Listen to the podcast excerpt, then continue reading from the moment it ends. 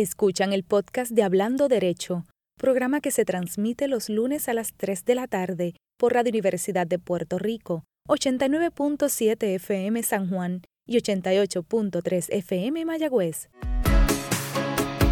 Aquí, Hablando Derecho, dialogando sobre ley, proceso y acceso. Un programa para conocer el mundo de las leyes y su relación con nuestra vida cotidiana.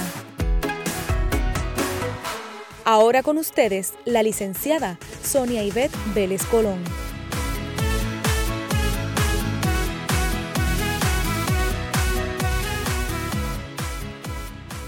Buenas tardes a todos nuestros amigos y amigas. Qué bueno que ha llegado el lunes para encontrarnos. Agradecida siempre que separen este espacio para acompañarme en Hablando Derecho, donde la conversación gira en torno a la ley, los procesos legales, los procesos judiciales y el querido acceso a la justicia. Bueno, también hemos salpicado nuestro programa con conversaciones a otro nivel. Han venido aquí un grupo exquisito de profesionales que han compartido con nosotros su conocimiento. Recuerden que tienen un compromiso para discutir aquí conmigo el contenido del Código Civil aprobado en el año 2020, su libro preliminar y los otros seis libros que lo componen. Eh, ya tuvimos aquí a la presidenta de la Comisión del Código Civil del Colegio de Abogados y Abogadas de Puerto Rico, quien estuvo hablándonos sobre el proceso de revisión y aprobación de ese nuevo código. Y no olviden entonces que el Colegio de Abogados, a través de la Comisión de Derecho Civil, ha organizado el Congreso del Código para celebrarse los días 21 al 23 de abril. Anoten la fecha es gratis, abierto al público en general y para los abogados y abogadas es acreditable para educación jurídica continua. Llamen al colegio, anótense, infórmense para que sean parte de esta experiencia. Además, les quiero compartir que el próximo viernes 8 de abril estaré moderando un panel sobre el informe que acaba de rendir el Comité de Expertos y Asesores sobre el cambio climático en torno al recurso agua en Puerto Rico. En ese panel van a estar conmigo, entre otros profesionales, el ingeniero Carl Soderberg y la doctora honoris causa de esta institución, la conocida señora Ada Monzón. Para detalles y para el enlace a este panel les invito a que busquen la página de Hablando Derecho en Facebook. Ahí van a poder eh, advertir y conocer toda la información para que también me acompañen el viernes 8 de abril a las 10 de la mañana. Creo que es importante que destaquemos que Puerto Rico ha ido levantándose de la pandemia que llegará con el COVID-19 y con sus tantas variantes, que al menos por dos años nos ha mantenido en una inusual experiencia de encierro que compartimos con el mundo entero. En este momento es importante que que veamos que todo renace, todo vuelve de nuevo a renacer. Las universidades vuelven a tomar vida, los pasillos y salones son ocupados por estudiantes y su algarabía. Y yo en particular me alegro ver a los futuros abogados y abogadas del país ya de regreso discutiendo las materias y la jurisprudencia en los pasillos de la facultad volví presencial aquí a nuestra Facultad de Derecho y allí estoy compartiendo con mis estudiantes el curso que estoy impartiendo este semestre. Después de dos años ha sido grato volver a vernos. Una de las cosas que también ha vuelto a la vida es el arte en todas sus manifestaciones. Teatro, música, baile, comedia, no cesamos de ver la publicidad de todos los ofrecimientos y de tantas alternativas artísticas que se nos brindan para la semana y particularmente para los fines de semana. Las puertas abiertas del Coliseo y del nuevo Coca-Cola Music Hall para llamativos espectáculos dan cuenta de esto que les estoy diciendo. ¿Y cómo no apoyar a la clase artística? Si una clase se vio comprometida durante este tiempo de COVID, fueron ellos, fueron los artistas del país. Así que celebremos nuestro talento y tantos otros que nos visitan porque Puerto Rico es una plaza llena de muchos atractivos para ellos. ¿Saben qué? De eso trata nuestro programa de hoy. vamos a tener con nosotros un sacerdote, párroco de una iglesia. Vamos a hablar de derecho canónico, pero también de la puesta en escena de un musical escrito por él. Esas son las dos cosas que en estos momentos enlazan su vida, el derecho canónico y el arte. Y sin más, dialoguemos en Hablando Derecho, que ya comenzó.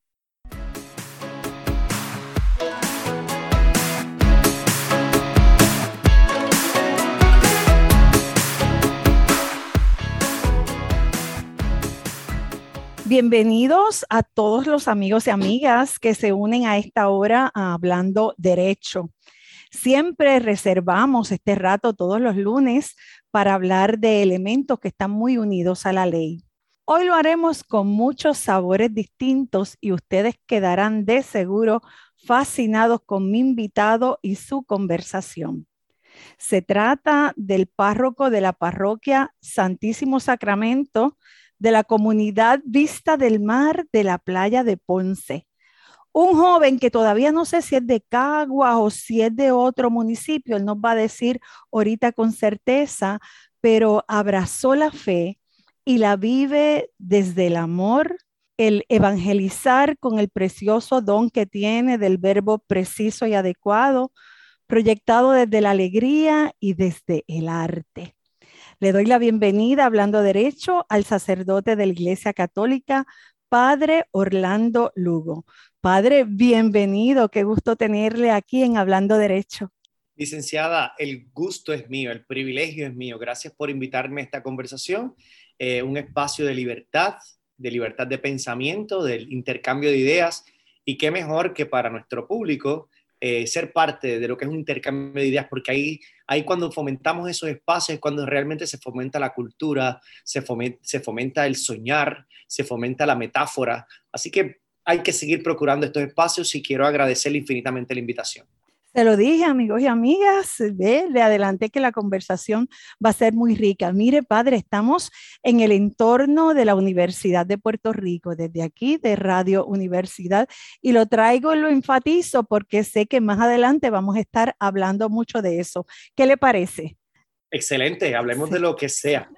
pues muy bien, vamos a empezar hablando de usted porque vamos a hacer lo siguiente. Yo le voy a adelantar a todos nuestros amigos y amigas el tema final que va a tener nuestro programa, porque quiero asegurarme que los voy a entusiasmar y que ellos se van a quedar con nosotros hasta el final. Pero esta conversación va a tener varios matices y tonalidades. Les digo a todos los que nos acompañan a esta hora que Padre Orlando, durante la pandemia, escribió una obra que se ha convertido en un musical que va a subir a escena el 30 de abril en el Centro de Bellas Artes de Caguas y que narra, aunque no exactamente biográfica, una etapa de la vida y la juventud del beato Carlos Manuel Rodríguez Santiago, mejor conocido como Charlie. Pero si quieren conocer más de eso, nadie se puede retirar. No vamos a decir nada más por el momento, ¿verdad, padre? Hasta ahí lo vamos a dejar. Claro. Entonces vamos a hablar un poquito de usted, porque nos interesaría conocerlo. Permítanos, ¿verdad?, tener ese privilegio, porque yo sé que en usted se confunden, y una de mis palabras favoritas es extraordinario. Estoy seguro que en usted se confunden muchas cosas extraordinarias. ¿Siempre, siempre quiso ser sacerdote o desempeñó otros roles antes de abrazar la fe? Nunca imaginé ser sacerdote. Empecemos por ahí. Nunca lo imaginé. Nunca, nunca, nunca en mi vida. Eh, siempre yo he crecido en un ambiente muy sano, de familia cristiana, católica, practicante, eh, en un ambiente donde mis padres eh, nos apoyaban, a mí y a mis hermanos. Yo soy el tercero de cuatro eh, eh, de cuatro hermanos, todos varones. Yo nací en San Juan, Puerto Rico, y me crié en Carolina, Puerto Rico. ¿eh? entonces, por lo tanto, nuestros padres siempre estuvieron con nosotros en ese discernimiento constante en qué nos interesaba y qué no nos interesaba. Luego en el camino se dieron cuenta que Orlando pues, no jugaba muy bien baloncesto, que no jugaba pelota, no era un gran deportista, lo que le gustaba era correr y el voleibol, pero que tampoco era el mejor.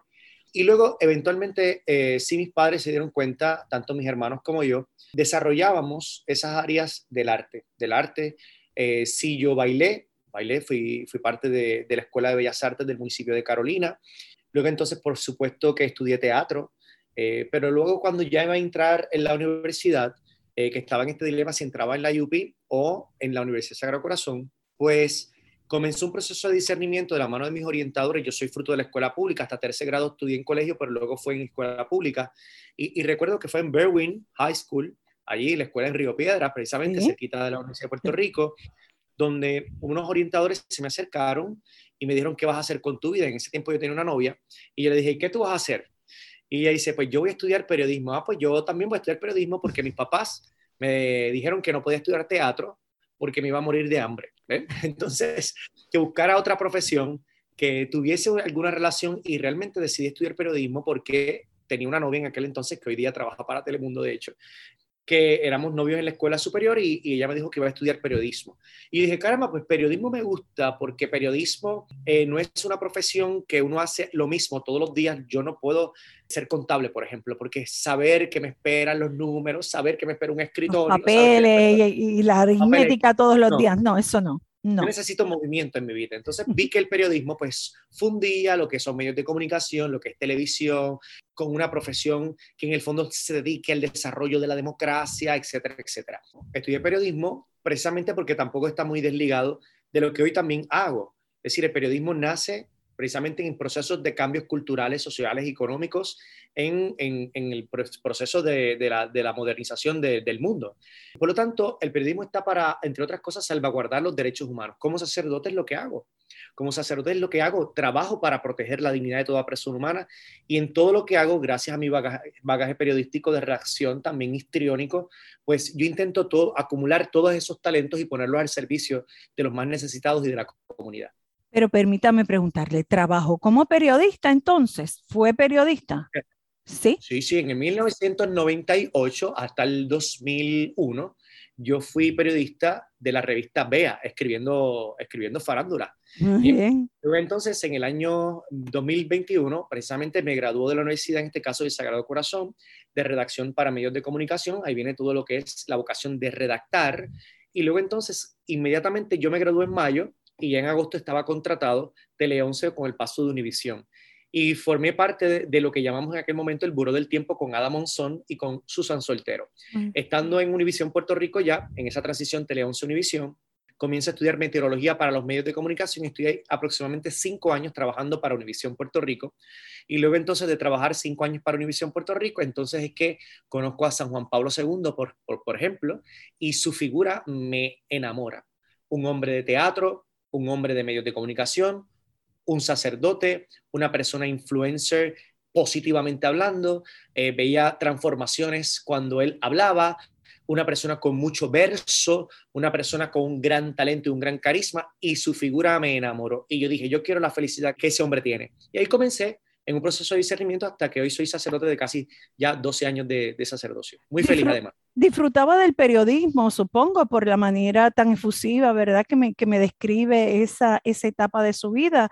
¿Y cuán, cuán cercano estaba la iglesia a usted en su desarrollo personal que logra dar ese salto y entiende que quiere la felicidad que usted señala que tenía San Juan Pablo II?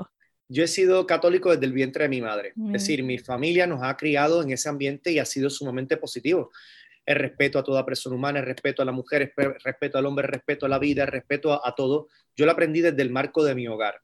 Siempre he ido a la iglesia, siempre he ido a la misa, siempre me he confesado, siempre he comulgado, siempre he practicado mi fe, gracias a Dios, y esto se lo debo a mi familia. Era periodista y, por ejemplo, mientras Sin Marie Flemis iba a Dubai, por ejemplo, pues yo me iba, y lo digo porque si Marie Fleming tiene que ver con Charlie Musical, por eso la traigo, ¿no? Muy bien. Eh, pues mientras ellos se iban de vacaciones, ¿verdad? A cualquier otra parte del mundo, pues yo pedía mis vacaciones para participar en retiros de jóvenes. Entonces yo eh, utilizaba estos días pues, para dedicarme, predicar y formarme, etcétera, etcétera.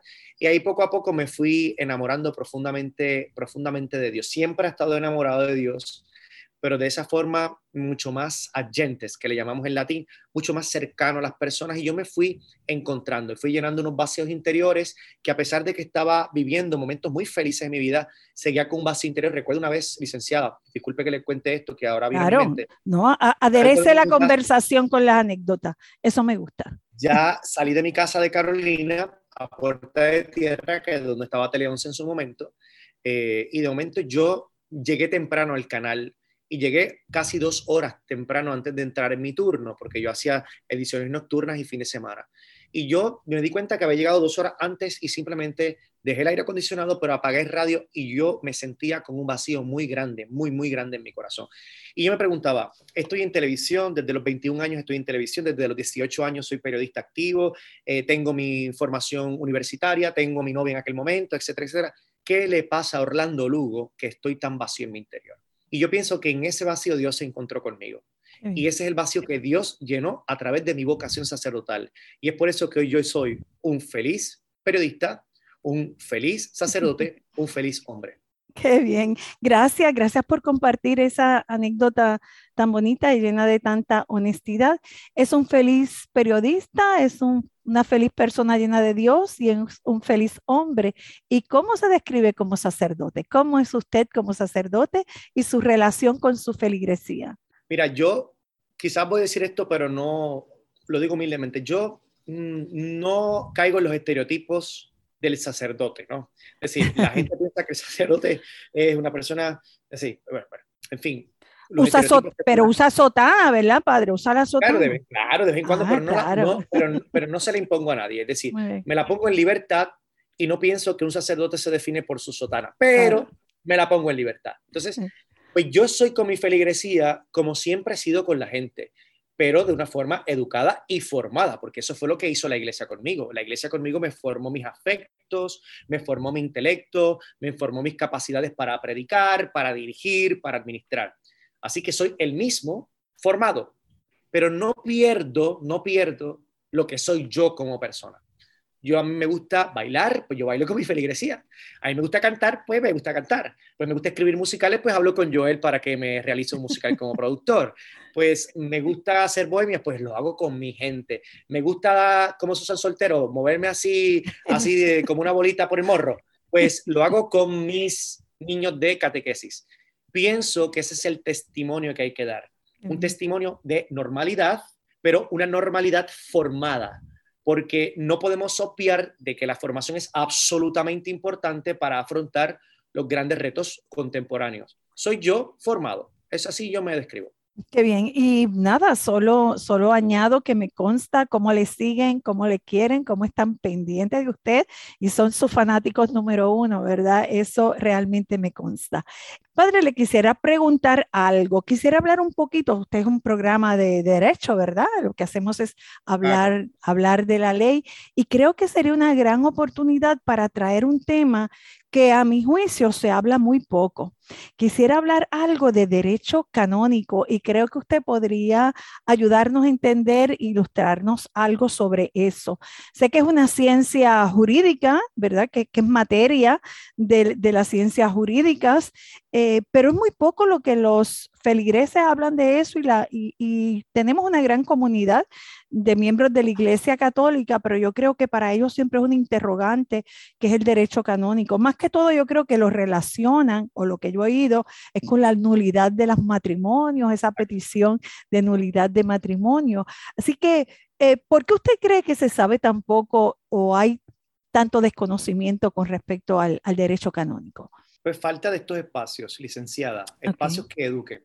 Eh, actualmente, pues yo soy el único sacerdote con doctorado en Puerto Rico en Derecho Canónico. El otro sacerdote con doctorado es el obispo de Mayagüez. Así que yo pues tengo ese doctorado en Derecho Canónico con especialidad en el Derecho Penal.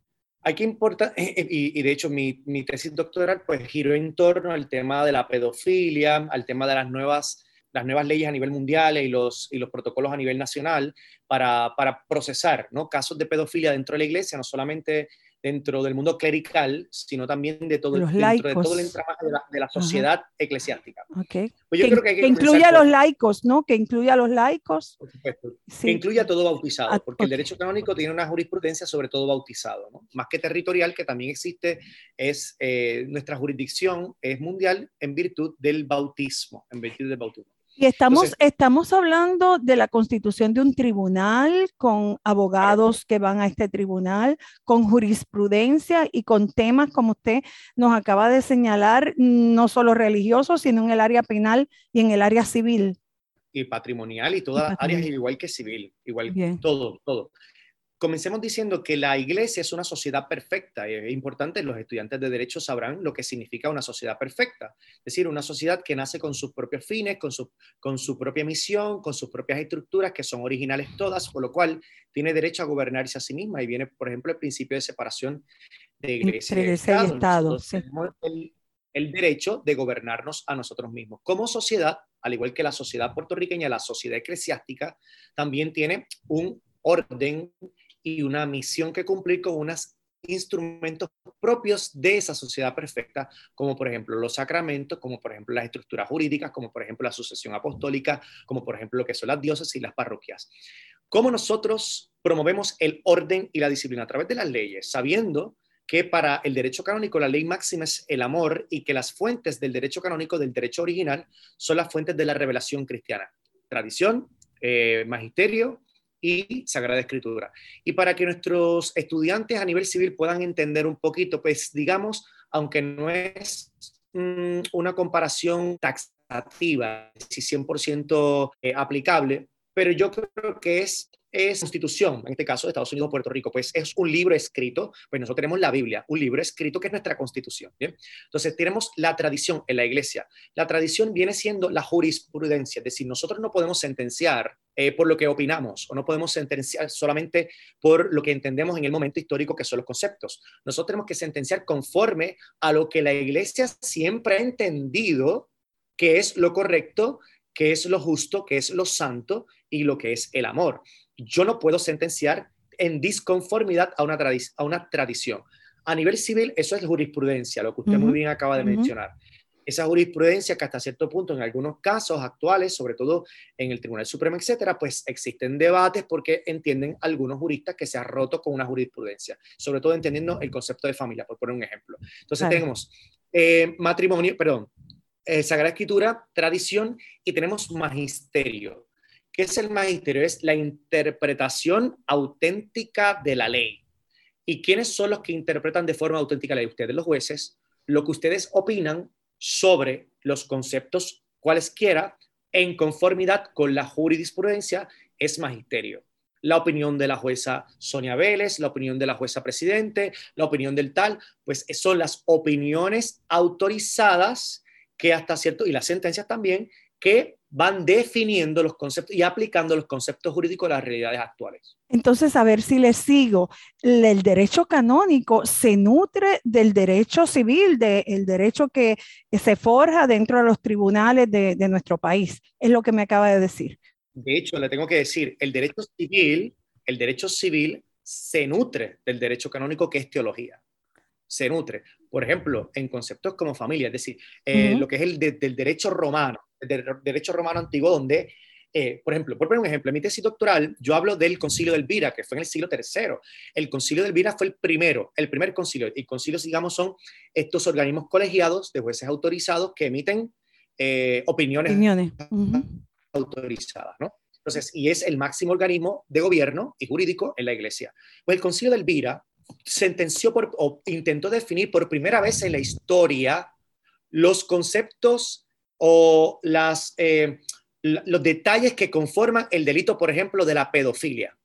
De la pedofilia. Luego, la doctrina que nace como fruto del concilio de Elvira, eventualmente el derecho civil la asume para ella. Es decir, nos nutrimos de parte y parte porque somos dos sociedades independientes con autoridades independientes, pero que en el fondo tenemos un solo fin, que es salvaguardar la dignidad de la persona humana. Por lo tanto, tarde o temprano nos vamos a encontrar, licenciada, tarde o temprano nos vamos a encontrar. Y en ese encuentro buscamos los paralelismos porque, por ejemplo, los derechos humanos nacen de una reflexión cristiana, del aporte cristiano que ha hecho a la sociedad. Claro, Por lo tanto, por lo tanto, si los derechos humanos se nutren del aporte cristiano que se ha hecho especialmente en Occidente para intentar comprender cuáles son los derechos fundamentales de todo ser humano, pues vemos cómo el derecho canónico colabora con el derecho civil para comprender mejor los conceptos, especialmente los aplicables jurídicamente, para salvaguardar la equidad, la verdadera equidad, la verdadera igualdad y sobre todo la dignidad que tiene todo ser humano. buscando un poquito para hacerle algunas preguntas inteligentes sobre, sobre el tema, padre, eh, advertí que hay una constitución apostólica que fue aprobada básicamente el, el año pasado y habla sobre eh, todo esto que usted nos ha, señalado, sobre todo derecho penal, y le pregunto, los abogados que se gradúan en nuestras escuelas de derecho, tenemos tres escuelas de derecho en el país, incluyendo la de aquí del, del recinto, y sé que usted es parte también de la Escuela de Derecho de la Pontificia Universidad Católica de Puerto Rico. Pueden ir a postular, a prepararse, a presentar sus casos en el, en el tribunal que trabaja con el derecho canónico tienen que formarse en derecho canónico antes de, tener el plachet, que es lo que llamamos el plachet de los jueces para poder, eh, para poder este, postular ante nosotros. Yo soy juez del Tribunal Eclesiástico del Tribunal de la Diócesis de Fajardo, Macao. Por lo tanto, nosotros tenemos una lista de abogados, patrones, etcétera, donde las personas que buscan su derecho a defenderse, por ejemplo, en proceso de unidad matrimonial o cualquier otro proceso patrimonial o incluso criminal dentro de la iglesia, pues tienen que elegir entre los abogados que el colegio de jueces hemos seleccionado. ¿Por qué? Porque tenemos que salvaguardar el conocimiento canónico que tiene todo jurista antes de postular ante nosotros. Porque no, no todos los argumentos civiles valen para los argumentos canónicos, como yo, por ejemplo, no puedo postular en un tribunal civil si no estoy eh, validado por el Estado. Pues es lo mismo. Yo, para que un eh, abogado civil pueda postular en tribunales eclesiásticos, tiene que eh, convalidar, tiene que estudiar derecho canónico y tiene que graduarse o al menos tener unos ciertos conocimientos básicos de derecho canónico y ser y recibir el plachet que llamamos de los jueces colegiados. Padre Orlando, debo recesar en estos momentos. Siempre tenemos compromisos aquí. La, tan rápido, aquí el tiempo se va bien rapidito, así que hay que aprovecharlo. Pero al regreso, le quiero hacer todavía una pregunta sobre este tema que me parece que lo vamos a tener que retomar en otro momento y profundizar eh, sobre él. Y ya entraremos a lo que eh, le adelanté a nuestros amigos que quería dialogar con usted. Así que no se retire usted ni se retiren los amigos. Ya regresamos, un breve receso aquí en Hablando Derecho.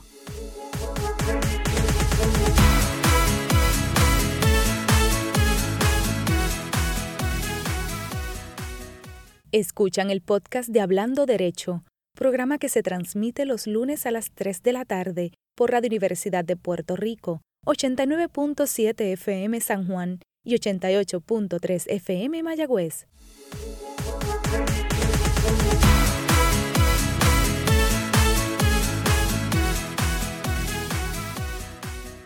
Ya de regreso, amigos, esta conversación está muy interesante. Hoy nos visita el padre Orlando Lugo, párroco en una extraordinaria y hermosa parroquia allá en Ponce.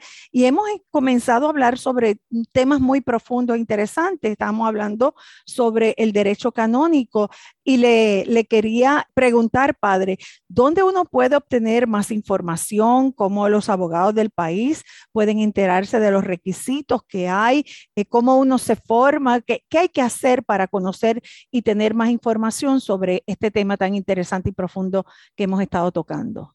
Miren, en Puerto Rico, de hecho, cuando hice mi doctorado tuve que salir porque no existe una institución universitaria que, que te garantice, ¿verdad?, que puedes decir que eres canonista eres abogado canónico, eh, ahora mismo está haciendo un intento maravilloso la Pontificia Universidad Católica de Puerto Rico, recinto de Ponce, donde está recientemente, hace un año y pico, abierto su escuela teológica. Recordemos que aunque es una ciencia jurídica, pertenece a la teología. Entonces, en la escuela nueva de teología, que todo, no solamente para futuros sacerdotes, futuras religiosas o religiosos, sino para todo laico, de hecho hay bastantes jueces, bastantes jueces y abogados estudiando ahora y jueces retirados también en la Escuela de, Teología de la Pontificia, pues ahí toman los cursos básicos de derecho canónico. Y ahí pues se habla de los siete libros del derecho canónico, el derecho patrimonial, el derecho administrativo, el derecho penal, etc. Y cuando, por ejemplo, son jueces, son abogados ya civiles, y obtienen estas titulaciones eh, básicas de derecho canónico, eh, los colegios de jueces en Puerto Rico podemos darle el permiso para postular frente a nosotros. Mientras tanto, las licencias, que es lo que llamamos las maestrías y los, y los doctorados, pues normalmente pues, se hacen en universidades en Estados Unidos, pero las más famosas son en Europa.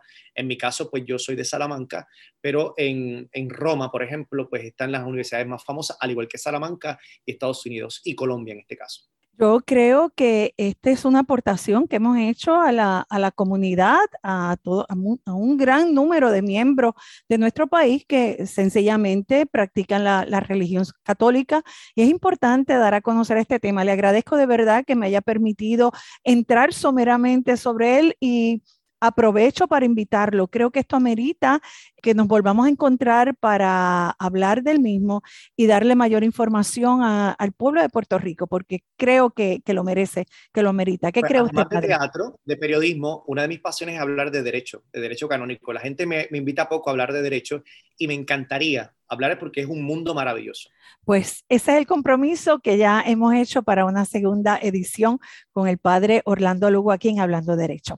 Pero vamos a hablar del tema que ya le anticipé a nuestros amigos, que yo creo que debemos reservar un gran rato para el mismo, porque hay mucho que contar sobre él.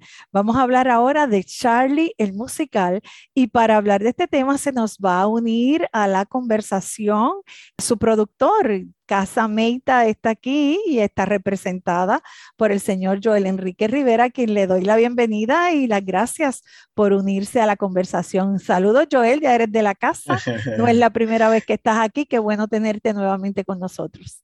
Gracias por recibirme, gracias por permitirme ser parte de este bonito programa que, eh, además de educar, lo que provoca es conversar y conocer eh, la interesante entrevista que han tenido ustedes dos, no sé quién entrevista a quién, porque de repente los estoy escuchando, y, ha sido bien rica en, yo saber que era el derecho canónico, el canónico, ya se ha aprendido a través de usted todo lo que es precisamente el nombre del programa, hablando derecho.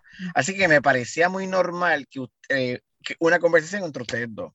Qué bueno. Pues qué bueno, ya el, el, primer propósito se cumplió y estoy seguro que el segundo propósito se va a cumplir a cabalidad. Mm. Padre Orlando, ¿qué es Charlie el musical? ¿De qué trata esto? ¿De qué estamos hablando? Cuénteme. Queremos llevar un mensaje de, de unidad, de diálogo y de cultura, porque queremos contar la historia de Puerto Rico y contarla sobre el escenario, contarla en estilos nuestros muy libres. Por eso la compañía mía se llama Talento Libre. Yo necesito libertad para contar historias que no puedo contar desde un púlpito, ¿bien? Entonces, que no puedo o que no, no me dan tiempo para contarlas en televisión, pues ¿por qué no utilizar el teatro para contar esta historia? Lo que queremos es contar en este caso de Charlie Musical la historia o un pedacito ¿no? de lo que es el aporte histórico, no solamente para la Iglesia Católica, sino para Caguas, Puerto Rico, para Puerto Rico y para la Universidad de Puerto Rico, de uno de los gallitos que más gloria ha dado la institución de la Universidad de Puerto Rico, y es el Beato Carlos Manuel Rodríguez. Así como nos sentimos orgullosos de nuestros deportistas, de nuestros cantantes, también nos sentimos orgullosos de figuras como el Beato Carlos Manuel, que es el segundo en toda Latinoamérica en ser beatificado, el primero de todo el Caribe, y este musical es el segundo en toda Latinoamérica que sube a escena como musical de la vida de algún santo de la Iglesia Católica. Entonces, queremos contar un momento muy bonito del Beato Carlos Manuel, que fue su aporte entre los jóvenes de la Universidad de Puerto Rico. ¿Y por qué nace este deseo? Te voy a explicar brevemente. Esto ocurrió después del verano del 19, donde en lo personal, y que voy a ser un poquito más libre hablando contigo, ¿verdad? Porque te conozco y te quiero y te admiro mucho. Ay, eh, gracias. en otros medios yo veía que, por ejemplo, eh, los modelos a seguir en el verano del 19 pues eran ciertos artistas, ciertas líricas, líricas que en el fondo no abonan nada a un, un proyecto de paz, un proyecto de país, de la dignidad a favor de la mujer, de la familia, etc. Pues yo veía que los modelos a seguir no eran modelos que realmente aportaran un gran valor en los valores que a mí me enseñaron, que son valores sí religiosos, pero también sobre todo cívicos, éticos. Eh, y me preocupaba mucho eso. También me preocupaba porque también eventualmente pues vino los huracanes Irma y María, luego me mudan aquí a Ponce, comienza la pandemia y comienzan los terremotos. En el primer lockdown, en donde yo estoy viviendo, que es el Lirio del Sur en Ponce, un área de alta, entre comillas, incidencia criminal, donde la gente no quiere entrar porque tiene miedo, pues en ese momento se habían suicidado más de tres personas en una semana. Y yo comencé a buscar qué modelos pueden servirnos de unidad nacional, qué modelos podemos proponer sobre el escenario de grandes personalidades que en vez de crear más violencia, más división, utilicen otras armas, armas civilizadas, para provocar una cultura de la paz, la cultura del entendimiento y el verdadero progreso personal y colectivo, y sobre todo inspiracional. Ahí en ese tiempo yo me topé y siempre había querido escribir para el teatro. De hecho, tengo dos libretos más escritos ya que fueron antes de Charlie, eh, que todavía este es el primero que llevó al escenario, pero yo tengo ya dos, otros escritos más. O sea que aquel, aquel artista, padre, aquel artista del que hablamos al principio estaba ahí, ¿verdad? Todo el tiempo ha estado ahí presente y usted lo ha sacado a pasear. Y con esto, sí, y lo saqué a pasear como fruto de una conversión personal. Y aquí vengo a, revelar un poco, eh, yo amo la iglesia católica, vivo para ella, pienso que Dios me ha dado todo a través de la iglesia, pero en mi proceso de formación, que fue en España, hasta cierto punto, con respeto, tengo que decir lo siguiente, me adoctrinaron mal en un sentido. Me decían, tú vienes de los medios de comunicación, tú tienes que ser un cura humilde. Y para ser un cura humilde tienes que olvidarte de la televisión, olvidarte de los medios de comunicación, porque los que se dedican a eso no son buenos curas, no son curas humildes. Yo siempre crecí con un complejo durante todo este tiempo, que no era un cura humilde. Hasta cierto punto se burlaban en mí dentro y fuera de la iglesia llamándome un cura farandulero. Y eso me daba mucho miedo y es por eso que yo no me exponía a los medios de comunicación, no quería escribir para que no me siguieran llamando, por ejemplo, cura farandulero. Luego, en la pandemia me di cuenta, y era un proceso, este, es la primera vez que lo cuento en mi vida, eh, era un proceso tan terrible, pero ¿cómo Dios me va a dar a mí unos talentos que ya a mis 41 años de edad, yo tengo que decir, ¿dónde están? ¿Por qué por ser sacerdote yo tengo que ocultar ciertos talentos? Porque la iglesia no lo entiende, porque algunos de nuestros obispos no los entienden, porque mis hermanos sacerdotes no los entienden, porque hay gente que me va a llamar cura farandulero. Bueno, me seguirán llamando cura farandulero, pero yo dije, no, no, es momento de recobrar mi libertad, porque el Señor quiere libre dentro de una disciplina eclesiástica, el Señor me quiere libre. Él me dio unos talentos para ponerlo al servicio. Vamos a contar la historia del Beato, no dirigida exclusivamente para personas católicas, sino dirigida para todo un pueblo, porque el beato puede ser presentado como una figura universal y se, como puertorriqueños sentirnos orgullosos de un personaje que vivió con Albizu Campo probablemente en grandes momentos de transformación política. En ese momento fue la recién erigida Estado Libre Asociado de Puerto Rico. Había un proceso de transición político y social interesante del campo al pueblo que le llamábamos en la escuela de industrialización. Habían guerras en Europa. Por ejemplo, la Guerra Civil Española en ese tiempo, cuando él, cuando él era estudiante de la Universidad de Puerto Rico y cuando en Puerto Rico vivíamos de forma civilizada, España estaba movida en una guerra. ¿Y cuál fue la propuesta que él hizo? O sea, yo pienso que ahora con guerra, en situaciones socioeconómicas distintas, en procesos culturales cambiantes, como el Beato, también podemos poner una propuesta. Y yo veía que las propuestas de nuestros influencers eran más violencia. Y decía, no puede ser eso. Nosotros tenemos que poner y plantear también opciones para que la gente sea libre de decidir a qué modelo emular. Y logramos, Charlie el musical, que dentro de un proceso de cambio social, económico y de guerra mundial, él supo levantar su voz y a través del arma de la educación y del arte y de la fe, supo transformar conciencia, ser un gran revolucionario y transformar conciencia. Creo que Carlos Manuel tiene que, hablarlos, tiene que hablarnos mucho hoy a todos los puertorriqueños. Yo, en primer lugar, eh, quiero dar gracias por haber compartido con tanta eh, honestidad eh, su pensar y su sentir. Es un, proceso, ¿verdad? en el que uno entra, se encuentra con uno mismo y tiene que decir y hacer unas cosas. Y creo que fue intenso lo que usted nos acaba de, señalar. Pero para ubicarme en tiempo, eh, entra este proceso durante la pandemia. Usted está encerrado en su casa, donde tiene que estar y está pasando por esta evolución, por todo este análisis mental. ¿Y qué hace? Produce un escrito, padre. ¿Se siente escribir? me siento a escribir, correcto. Porque si el Señor me dio el talento de redactar, pero no me dio el talento de, redactar libretos, yo tuve que meterme a YouTube y a ver cómo se escribía un libreto para un musical. Googleó, googleó, ¿verdad? ¿Cómo hacer un libreto? compré varios programas, Final Draft, por ejemplo. Veía cómo estuve estudiando la estructura, ¿verdad? el formato de otros libretos que ya existían. Y yo en ese tiempo de pandemia pues yo, además de haber leído, de haber investigado, pues investigué cómo era la estructura de un libreto y me atreví a escribir uno. Tengo el libreto, ¿qué hago con él? ¿Qué usted hace con ese libreto? ¿Cómo, cómo lo, lo saca? ¿A quién se lo da? Pues yo se lo propuse, en este caso a Cristian Laguna. Cristian Laguna, que es el protagonista, que es el que hace Charlie, nos conocemos hace muchos años porque él, como yo, se crió en la iglesia católica. Él es del taller de Santa Bernardita y ya nos conocíamos por unos amigos mm. sacerdotes.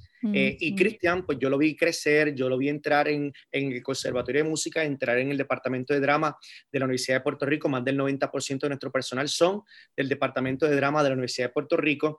Y yo me encontré con él cuando empezaron como a abrir la primera vez en la pandemia en Humacao, en una misa. Y de momento yo estaba ahí pensando, yo tengo el libreto escrito, pero no, ¿ahora qué hago? y miro para el lado y veo a Cristian. Y yo, Cristian, Cristian, porque yo no me acordé de Cristian antes. Cristian, alto, flaco, cabezón. Ese es mi Charlie. Tú sabes, además, Cristian tiene mucha experiencia en el teatro musical. Cristian escribe, Cristian baila, Cristian compone, Cristian actúa. Y yo le dije por primera vez, mira, Cristian, hice esto. Él abrió los ojos así. Tú quisieras leerlo, darme tu impresión y hasta cierto punto estudiar la posibilidad de ser mi beato, porque nadie como tú puede hacerlo por tu formación, pero también dentro de la iglesia, pero también tiene una gran formación fuera de la iglesia, es decir, es teatrero y es de la iglesia. Y Cristian prometió, y aunque yo casi nunca le creo a Cristian, Cristian prometió leer el libreto y Cristian lo leyó.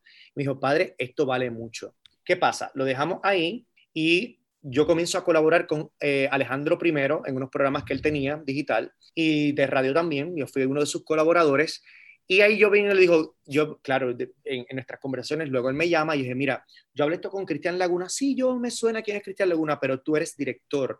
Además de director, tú eres músico, tú eres cantante. Yo quiero que con Cristian los tres leamos esto. Y nos encontramos en Carolina en un punto y un día en que leímos junto con Mariana Aquiles en aquel momento, que estaba colaborando con Alejandro I en sus proyectos, y entre los cuatro leímos por primera vez el libreto.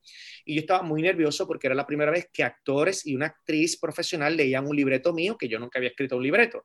Y aunque había escrito otros, eso no lo ha visto nadie todavía. Bueno, Joel lo vio, ya él lo vio y ya él, bueno, en fin, ha trabajado sobre ello.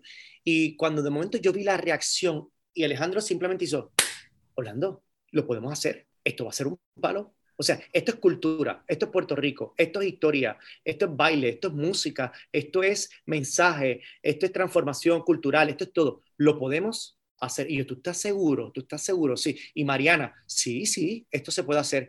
Obviamente ya yo conocía a Joel, no lo había molestado en ese momento porque a Joel es la última ficha que hay que molestar. Vamos a porque eso. Joel, tú tienes que decirle, esto va, y él me dice, sí va o no va, porque él, él con Isabel son los que tienen autoridad para poder llevar esto, son los que tienen la licencia de productor.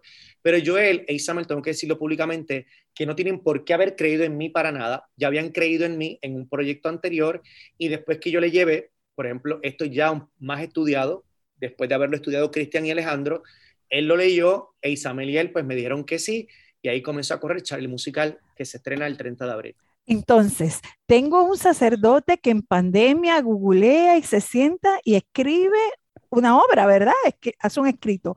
Consigue artistas que se lo lean y le dicen, aquí vamos.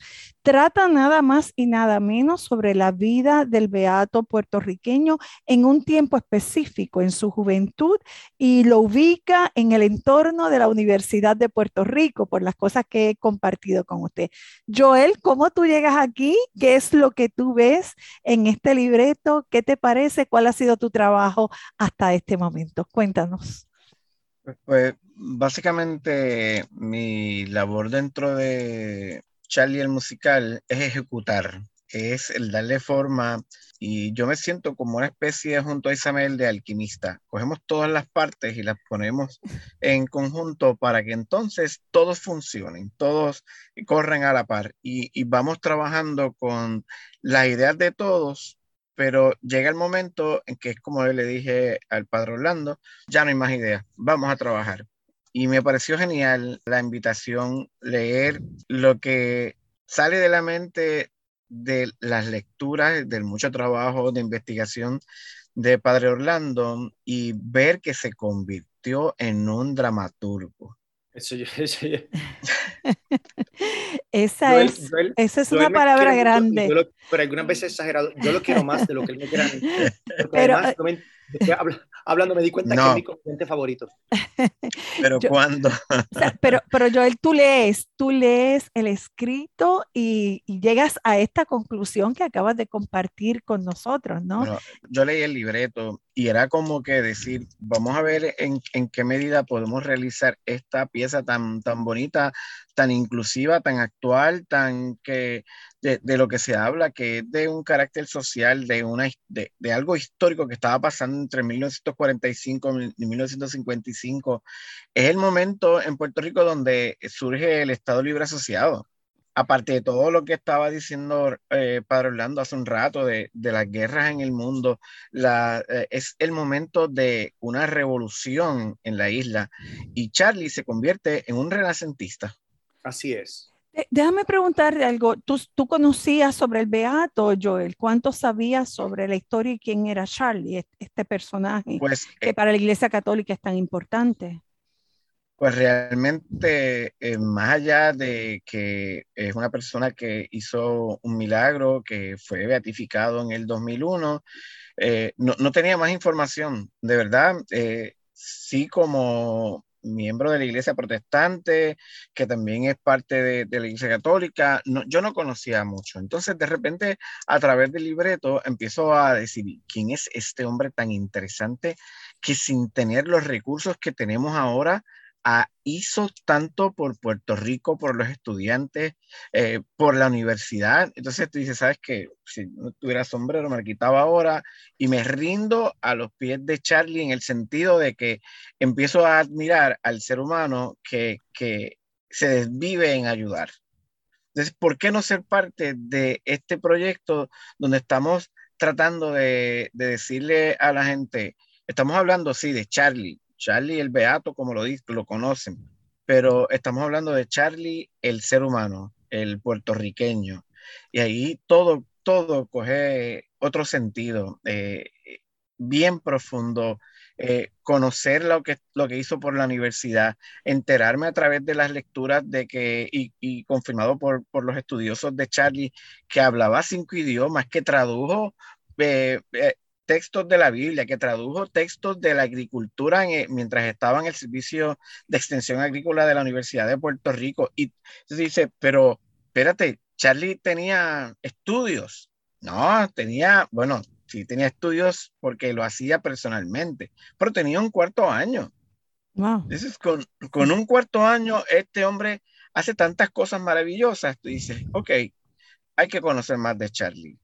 Y más allá de la obra de teatro. No porque no quiso. No estudió en la universidad no porque no quiso, porque en el 49 estudió un año en la Universidad de Puerto Rico y cuando se enferma por causa de su enfermedad, porque es el patrón de los enfermos de cáncer, y comenzó con, con, colitis, eventualmente tiene cáncer en el colon. Eh, por esa razón, él tiene que salir de la universidad y no pudo terminar su bachillerato. Pero él fue estudiante de la Universidad de Puerto Rico y luego, y luego trabajó en la universidad ocho años sea que es fruto y él ayudó a construir la Universidad de Puerto Rico. Quiero también destacar, porque lo hemos hablado en otras ocasiones, que el Centro Universitario Católico fue también un, trabajo que, realizó Charlie. Es entre las cosas que hemos hablado y por eso decía yo que el entorno de la universidad era tan importante para esta figura. Estoy en lo correcto, fue parte de la creación del, del Centro Universitario Católico. Licenciada, se lo voy a decir de esta forma. A ver. Charlie se santificó en los pasillos de la Yupi. Lo que son los pasillos de la Yupi y las carreteras de Caguas, ahí fue la obra de este santo. Que la Universidad de Puerto Rico y Caguas reconozcan esta gran aportación a la humanidad, aunque no sean católicos. Pero curiosamente, quien le reconoce las virtudes heroicas y su aporte único a la humanidad es una institución que es mucho más vieja que la Universidad de Puerto Rico, que tiene más de 2.000 años de historia y la fundó Cristo. Esa es la institución que ha reconocido un puertorriqueño. Pues ya es momento de que Puerto Rico reconozca también a su centro puertorriqueño. Estoy impactada, de verdad, lo que acaba de decir usted, padre, me parece que es muy, muy poderoso. Eh, y sus caras, yo que tengo la oportunidad de verlos, de verdad, tanto a Joel como a usted, eh, son un poema, como, como dice eh, la frase. Hay mucha emoción cuando hablan de este, de este trabajo, hay mucho sentimiento envuelto y sé que hay mucha entrega ya hemos reconocido eh, su trabajo, padre, el que usted lo ha convertido en un libreto, usted se ha convertido en un dramaturgo, como ha dicho Joel. ¿Qué es lo que vamos a ver en escena? ¿Quiénes se han juntado aquí? ¿Quiénes se están preparando para llevar a escena el 30 de abril? Dije bien la fecha, ¿verdad? El 30 de abril en el Centro de Bellas Artes de Cagua. ¿Qué puede esperar la gente que vaya a encontrar allí a Charlie el musical? Un canto a la belleza, un canto al arte, un canto a Borinquen Bella, un canto a la santidad, un canto a la Universidad de Puerto Rico, un canto a Caguas, Puerto Rico. Se han juntado muchas personas bajo Medita Casa Productora, que como saben es Isabel y, y Joel Rivera. Luego tenemos unos grandes relacionistas públicos, José y Yossi. Y luego entonces tenemos un gran director, que es Alejandro Primero, que ya hemos hablado, que él fue el que seleccionó el elenco con este servidor, pero él lo seleccionó con, conforme a los méritos de cada cual, eh, de cada actor, de cada actriz. Y en el fondo lo único que yo hice fue velar por los estereotipos, como yo me los imaginaba. Y él, pues, él con los estereotipos eligió. Entonces, ¿quiénes protagonizan? Cristian Laguna, que además la música y la letra de las canciones son de Cristian Laguna, nuestro protagonista, con algunos arreglos del gran maestro Cookie Rodríguez.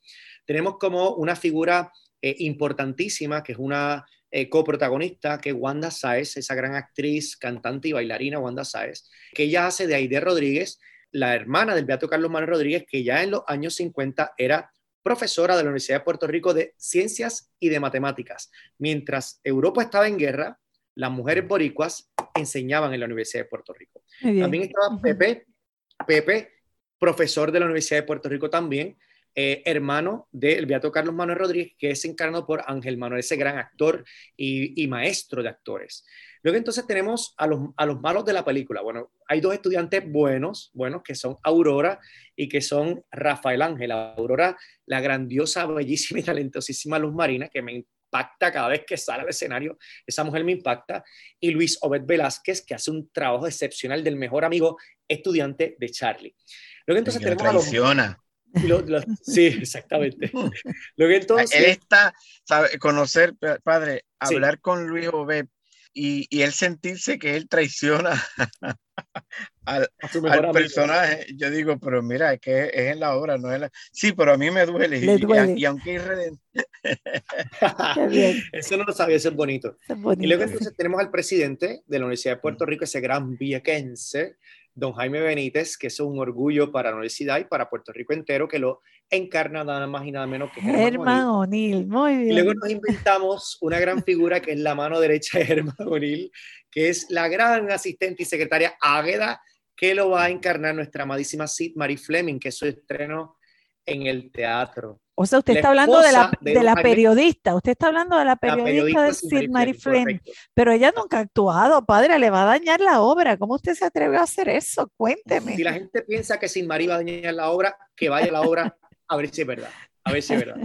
Luego entonces yo me, eh, a otro personaje ficticio que es Lulu, ¿verdad? Yo no quise utilizar el nombre real de la esposa de eh, don Jaime Benítez porque no, no venía a cuento, sino, eh, y Lulu lo hace nuestra querida Mariana Aquiles, que leyó por primera vez el libreto conmigo. Y hay unos personajes maravillosos que son Damián y que son eh, Maribella que son los estudiantes malos, los ateos, los rebeldes, los, estos los que hasta cierto punto personifican la mentalidad actual también de Puerto Rico y parte en, el mundo, que son dos actores de jóvenes puertorriqueños, también del Departamento de la, Universidad de Puerto Rico, que tuvieron que emigrar a Estados Unidos y que nosotros los hemos recobrado en esta, en esta producción, que es Eric Yamil y que es Ana Malavé. Son los malos de la película junto al gran villano, don Antonio Sandoval, que es un personaje ficticio, profesor de filosofía de la Universidad de Puerto Rico, y lo encarna nada más y nada menos que el gran dramaturgo y actor puertorriqueño Carlos Vega. Esto junto con el ballet folclórico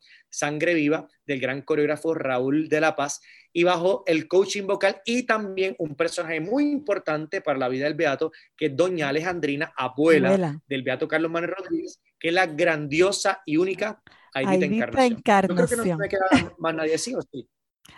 No, yo, no, creo, no estamos, yo creo, que los cubrimos todo. Entonces vamos a ver baile, vamos a ver canto, vamos a ver un extraordinario diálogo y la presentación de una figura que, como usted ha señalado, rebasa por mucho nuestra isla. Es una figura mundial, eh, como es eh, la vida del teatro, del beato eh, Charlie.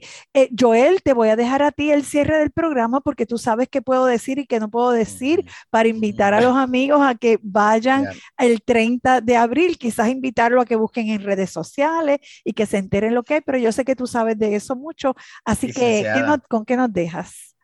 esta es una gran oportunidad de ver teatro puertorriqueño, de ver a nuestros artistas, eh, actrices, actores, bailarines, músicos, cantantes, productores, equipo técnico, personal, que gente que trabaja aquí, que tienen la oportunidad de, de hacer teatro internacional, pero que deciden hacerlo en Puerto Rico. Y eso nos llena mucho de orgullo cuando vemos la gente que leen el libreto o los técnicos. Entonces, es, simplemente decir, yo quiero ser parte de Charlie, tal y como lo ha hecho usted, que son, se, se, emocionan tanto cuando saben del proyecto y van conociendo de poquito en poquito cada cosa de lo que estamos haciendo. Es maravilloso, es mágico y es una gran oportunidad, como dije, de ver a nuestra gente en escena. Vayan al teatro, visiten en este caso la página de etiquetera.com para que puedan ser parte de la historia, un evento histórico, la historia, una historia alterna de Charlie Rodríguez, de Carlos Manuel, el universitario, el empleado, el amigo, eh, el, un ser humano maravilloso. No porque yo me haya leído el libreto, no porque yo haya visto los ensayos, no porque yo esté envuelto en esto. Es que me parece mm, tan espectacular lo que él hacía, como dije en un momento, sin tener los recursos que ahora tenemos. Así que dése la oportunidad y asista al teatro y apoye nuestra gente. La verdad que gracias por la oportunidad, gracias por, por, permitirnos estar aquí. Gracias a ustedes. La historia de Charlie es la historia de la Universidad de Puerto Rico, así que nada, debemos cerrar. La invitación está ahí. Sé que hay buena publicidad en redes sociales, en todos los canales televisivos. Eh, sé que los amigos van a, poder conocer mucho de esto. Dígame. Usted es amante de la, de la universidad en todos los sentidos. En la universidad, en la torre, hay un reloj Padre Orlando, ¿por qué el tiempo era tan importante para Charlie? El tiempo se le acababa. Él conocía de su enfermedad, la guardaba, la conocía, pero él tenía tanta urgencia en que el mundo se educara para que viera la verdad y viviera en ella. Por lo tanto, el reloj de la universidad es importante. Tac, tac, el tiempo se le acaba. Y es por eso que él se esfuerza incluso sin poder para continuar su obra a través de la educación, el arte y la fe. Con esa figura y esa frase tan hermosa me despido. Gracias, Padre Orlando. Las gracias con el compromiso de que nos vamos a volver a encontrar. Hay muchos temas que usted y yo tenemos todavía que tocar. De verdad, estoy emocionada y nuevamente agradecida porque haya compartido este rato conmigo. Joel, a ti no te digo nada. Tú eres parte ya de mi vida y de las cosas que hacemos juntos. Solo éxito para ti y para Isabel Hernández. Son los productores de Casa Meita en este trabajo tan hermoso. Y a ustedes, amigos, vuelvo y reitero, les invito a que busquen la publicidad, está en todas las redes sociales para que se hagan parte de la historia, parte del teatro puertorriqueño. Gracias a ambos. Será hasta pronto. Gracias, Dios les bendiga. A ustedes, amigos, mi agradecimiento por estar aquí todos los lunes. agradezco también en Radio Universidad de Puerto Rico a Itza Santo, a todos los que me asisten en producción y por el momento solo les deseo que pasen todos buenas tardes. Hasta nuestra próxima edición. Hablando Derecho, dialogando sobre ley, proceso y acceso. Es una producción de la licenciada Sonia Ivette Vélez Colón para Cadena Radio Universidad de Puerto Rico. Escucharon el podcast de Hablando Derecho, programa que se transmite los lunes a las 3 de la tarde por Radio Universidad de Puerto Rico, 89.7 FM San Juan y 88.3 FM Mayagüez.